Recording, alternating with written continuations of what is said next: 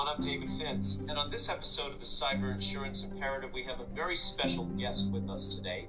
Stephen Vina is a senior advisor in the Office of the National Cyber Director. So he's coming to us straight from the White House. Welcome to the program today. Why don't you tell us a little bit about what your role entails?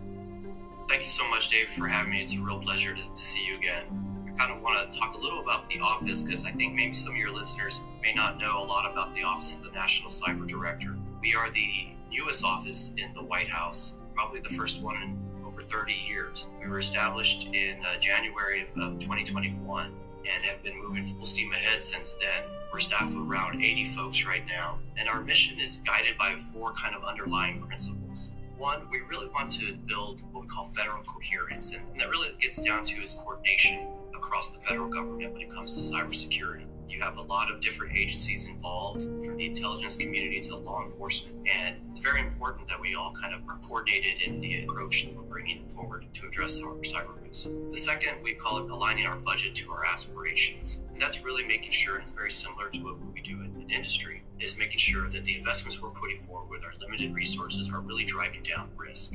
Third, I would say improving public-private partnerships, critical to what we do. You know, everyone all knows that, that about 90% of critical infrastructure is owned by the private sector, and so it's critical that the federal government and the private sector partner together. And then finally, what we call is an increasing present and future resilience. So we want to address not only the threats today, but looking down the road, looking at tomorrow. So those are kind of the general constructs of our office from a policy and a policy coordination role.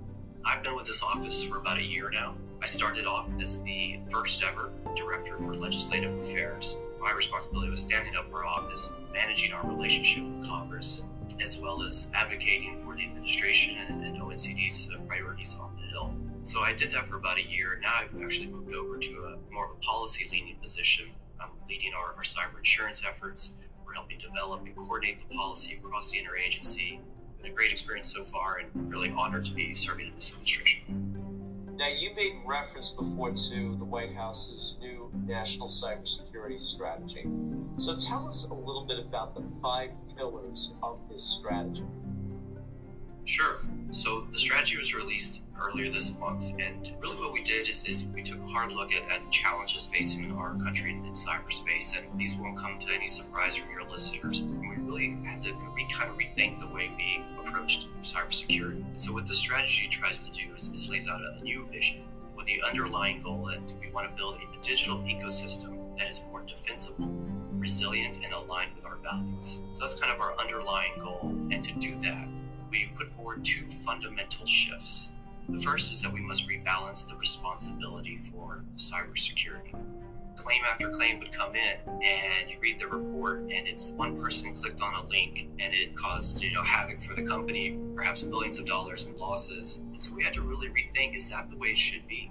Should really one person hold so much responsibility? And so what we're trying to do here is that we're, we're shifting that responsibility to those that are best positioned and most capable to bear the burden. Right? So moving it from the small organization, the individual entity, to those that are more capable, best capable, and closer to the risk to, to actually do something about it. And so really to re-architect our digital system. So we're building things like, and I'm sure you've heard this before, you know, security by design, right? Making it in at the beginning so that uh, that one individual is so much responsibility is not placed on them. The second thing that we do is really realigning our incentives to favor long term investments. And again, that's getting to this point about thinking down the road, right? Is it, it's building out that workforce. It's zero trust architecture, security by design, making those investments in resources and capabilities so we know that we can address not only what we're dealing with today, but looking at tomorrow. Now, you asked about the pillars. So, those fundamental shifts, that's kind of the, the big picture. The pillars are how we carry out those two fundamental shifts. There's five of them in strategy, and within each of those pillars, there's various uh, strategic objectives. The first being defending critical infrastructure. And so we're you know taking a close look to see if, if more regulation is needed to ensure that there's a, at least some kind of baseline of cybersecurity hygiene for those critical services that, that you and I use every day. Second is disrupting and dismantling threat actors. Again, that's working with across the interagency, uh, across government, to make sure we're using all levers of national power so that bad actors don't take advantage of our critical infrastructure. Third is shaping market forces to drive security and resilience, uh, shifting the liability for software. Things like IoT, we talk about insurance in this, or how can the market drive better cybersecurity? Fourth, we talk about investing in a resilient future. And then again, this gets to things like workforce, research and development, post quantum encryption. How are we thinking about those threats that we're seeing uh, not only today emerge, but down the road will be front and center? And finally, our international relationships, right? We know cyber is global.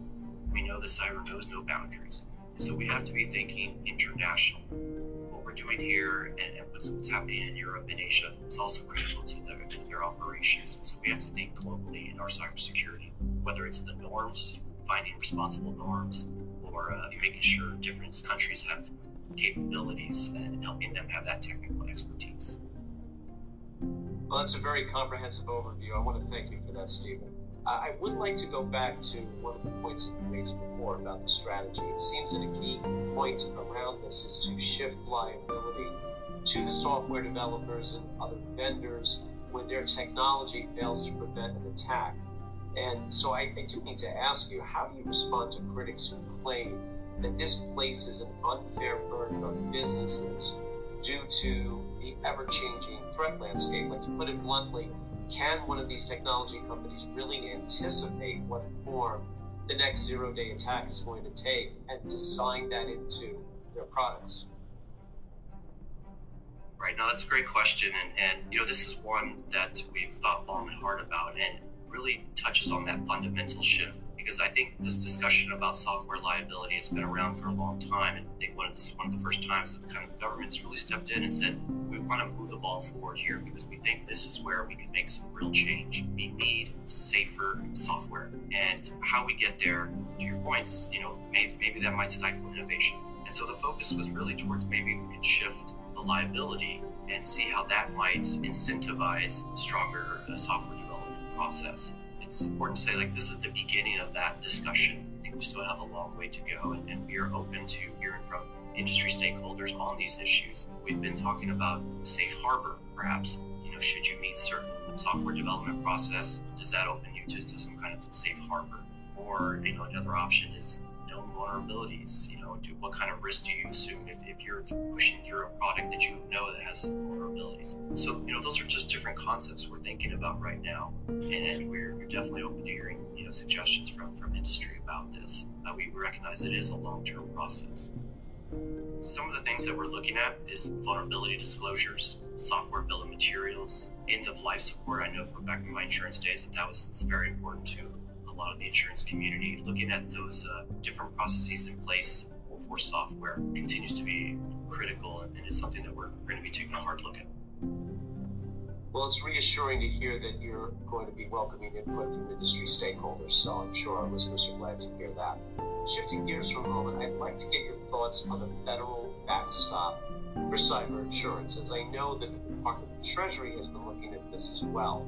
Do you think it's necessary, and how much control over underwriting criteria would the federal government need to have in order to make this effective?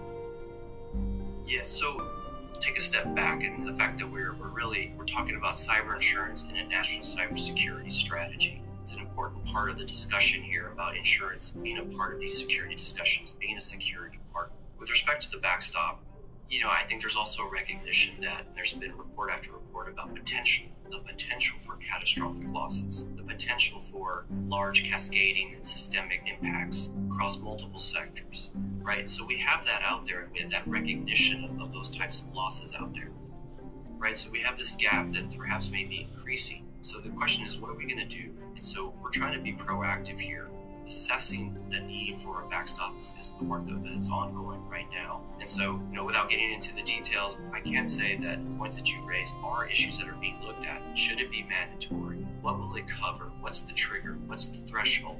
But ultimately, the initial question is, is it warranted or not? And that's what process is happening right now. Well, it, it's good to hear that, that Treasury is coordinating with you and, and taking that input into account that they've received from the comments. Stephen, any last thoughts for our listeners today?